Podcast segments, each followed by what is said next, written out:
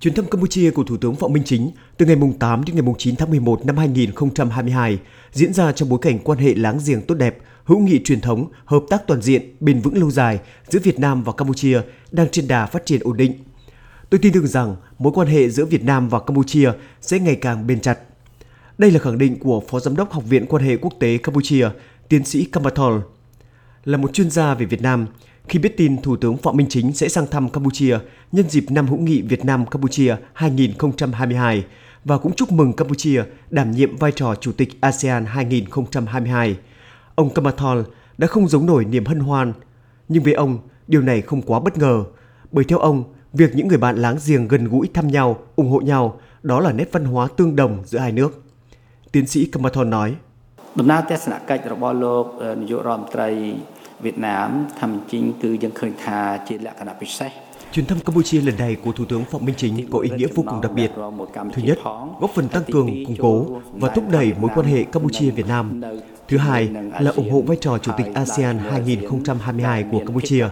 Thứ ba là khẳng định vai trò quan trọng của Việt Nam trong ASEAN, sẵn sàng cùng với Campuchia và các nước ASEAN khác chung tay giải quyết các vấn đề khu vực.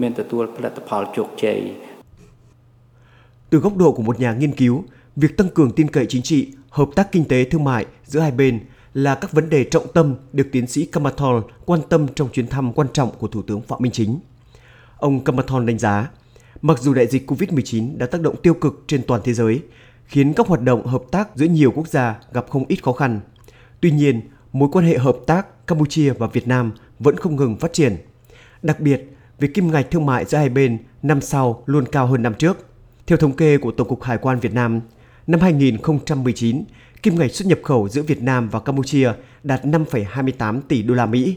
Năm 2020 đạt 5,32 tỷ đô la Mỹ và đến năm 2021 đạt 9,54 tỷ đô la Mỹ.